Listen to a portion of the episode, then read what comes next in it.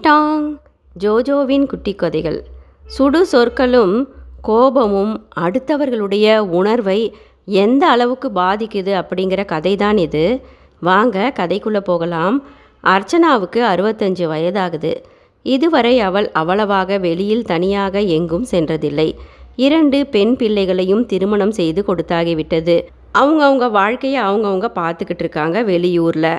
அர்ச்சனா பாட்டியின் கணவருக்கோ மூட்டு வலி அதிகமாகி வெளி இடங்களுக்கோ கடை தெருவுக்கோ அவர் இப்போதெல்லாம் செல்வதில்லை. அர்ச்சனா பாட்டி தான் எல்லா பொருட்களையும் வாங்கி வந்து குடும்பத்தை நடத்த வேண்டியதாகி விட்டது. ஓரளவு நல்ல வசதியான குடும்பம். ரிட்டையர்டு பென்ஷன் வாடகை என்று வருமானம் போதுமானதாக இருந்தது. அர்ச்சனா தினமும் சென்று பொருட்களை வாங்கும் பலச்சரக்கு கடையானது அதே தெருவில்தான் இருந்தது. அந்த கடையை ஒரு இளம் தம்பதியர் நடத்தி வருகின்றனர். அந்த கடைக்கார இளம்பெண் ராணியை பாட்டிக்கு மிகவும் பிடித்து போனது.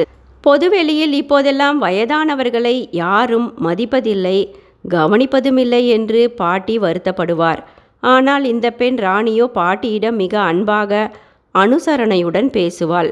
பாட்டி தனது கடைக்கு வந்தாலே சில நிமிடங்கள் பாட்டியை விசாரித்து பேசி நட்பாக பழகுவாள் ராணி. பாட்டிக்கு ஒரே சந்தோஷம். கடைக்கார பெண் ராணிக்கு ஒவ்வொரு முறையும் பாட்டி தனது வீட்டில் பூக்கும் முல்லைப்பூக்களை பறித்து சரமாக ஆசையாக கட்டி கொண்டு வந்து தருவது வழக்கம். இப்படி இருக்க ஒரு நாள் பாட்டி மளிகை பொருட்களை வாங்கி கொண்டு வீட்டுக்கு வந்துவிட்டார் வீட்டிற்கு வந்து வாங்கிய பொருட்களையோ வாங்கிய பொருட்களின் விலைகளையோ சரிபார்ப்பது பாட்டியின் வழக்கமில்லை. கடைக்கார பெண் ராணியை கண்மூடித்தனமாக நம்பினார் பாட்டி. ஆனால் பாட்டி வாங்கிய ஒரு கிலோ பூண்டானது எண்பது ரூபாய் விலை. ஆனால் தவறுதலாக கடைக்கார பெண் ராணி முப்பது ரூபாய் என்று கணக்கில் எழுதிவிட்டாள்.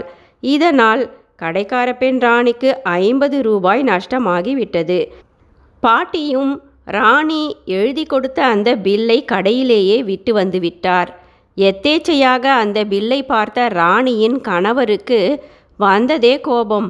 மனைவி ராணியை கண்டபடி கடையில் கஸ்டமர் முன்பு சரமாரியாக திட்ட ஆரம்பித்து விட்டார். என்ன கடை நடத்துகிற நீ? எங்கே கவனத்தை வச்சிருக்க? என்று கண்டபடி கெட்ட வார்த்தைகளாலும் திட்டிவிட்டார் அவர். ராணிக்கு அவமானமும் அழுகையும் வந்தது. மறுநாளிலிருந்து பாட்டி மளிகை கடைக்கு கடைக்கு வரும்போதெல்லாம் ராணி பாட்டியை துளியும் கண்டுகொள்வதில்லை. சில்லறை இல்லை பொருள் இல்லை என்று வேண்டுமென்றே பாட்டியை அலைகழிக்க ஆரம்பிக்கிறாள் ராணி. பாட்டி ராணியின் முகச்சுழிப்பு புரிந்து கொண்டாலும் திடீரென்று வேறு கடைக்கு மாற மனமில்லாமல் தவித்தாள்.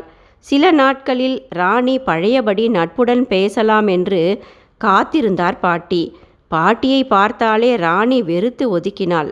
ஒரு நாள் கடையில் தனியாக இருந்த ராணியிடம் மளிகை பொருட்களை பழையபடி வாங்க வந்தார் பாட்டி.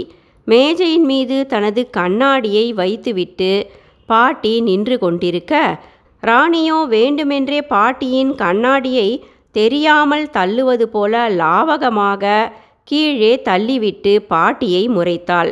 இதை பார்த்து மனவேதனையோடு பாட்டி தனது கண்ணாடியை எடுக்க குனிந்தபோது கால் இடறி மேலும் பாட்டி விழுந்து விட்டார் ராணி பாட்டியை வந்து தூக்கவோ பரிதாபப்படவோ இல்லை. பாட்டி தடுமாறி எழுந்து நின்றார். பாட்டியை இலக்காரமாக பார்த்துவிட்டு கால் வராத ஃபோனை எடுத்து ராணி எரிச்சலுடன் எதுக்கு சும்மா கால் செஞ்சு என் உயிரை எடுக்கிற? இனி என் ஃபோனுக்கு ஃபோன் பண்ணாத? ஓ ஃபோன் கால் வந்தாலே எனக்கு எரிச்சலாக இருக்கு என்று பாட்டியின் மீதுள்ள வெறுப்பை வெளிப்படையாக கொட்டினாள் ராணி. கடினப்பட்டு வீடு சென்றார் பாட்டி. மனம் தாழாமல் காரணமும் புரியாமல் ஓவென்று சில மணி நேரங்கள் அழுதுவிட்டார் பாட்டி. இந்த கதையில் ராணி யோசிக்கவே இல்லை பாருங்க. அவ கவனக்குறைவா செய்த தவறை கடுமையாக தட்டி கேட்ட கணவரின் சுடு சொற்களை மனதில் வைத்துக்கொண்டு ஏதும் அறியாத பாட்டியின் மீது தினம் தினம் வெறுப்பை கொட்டி அவங்கள துன்பப்படுத்துறதுனால என்ன லாபம்? பாட்டியிடம் நேரிடையாக பில்லின் கணக்கு தப்பாக போட்டுட்டேன். நீங்கள் எனக்கு ரூபா ஐம்பது கொடுக்கணும் அப்படின்னு கேட்டிருந்தாலே பாட்டி சந்தோஷமாக கொடுத்துருப்பாங்க.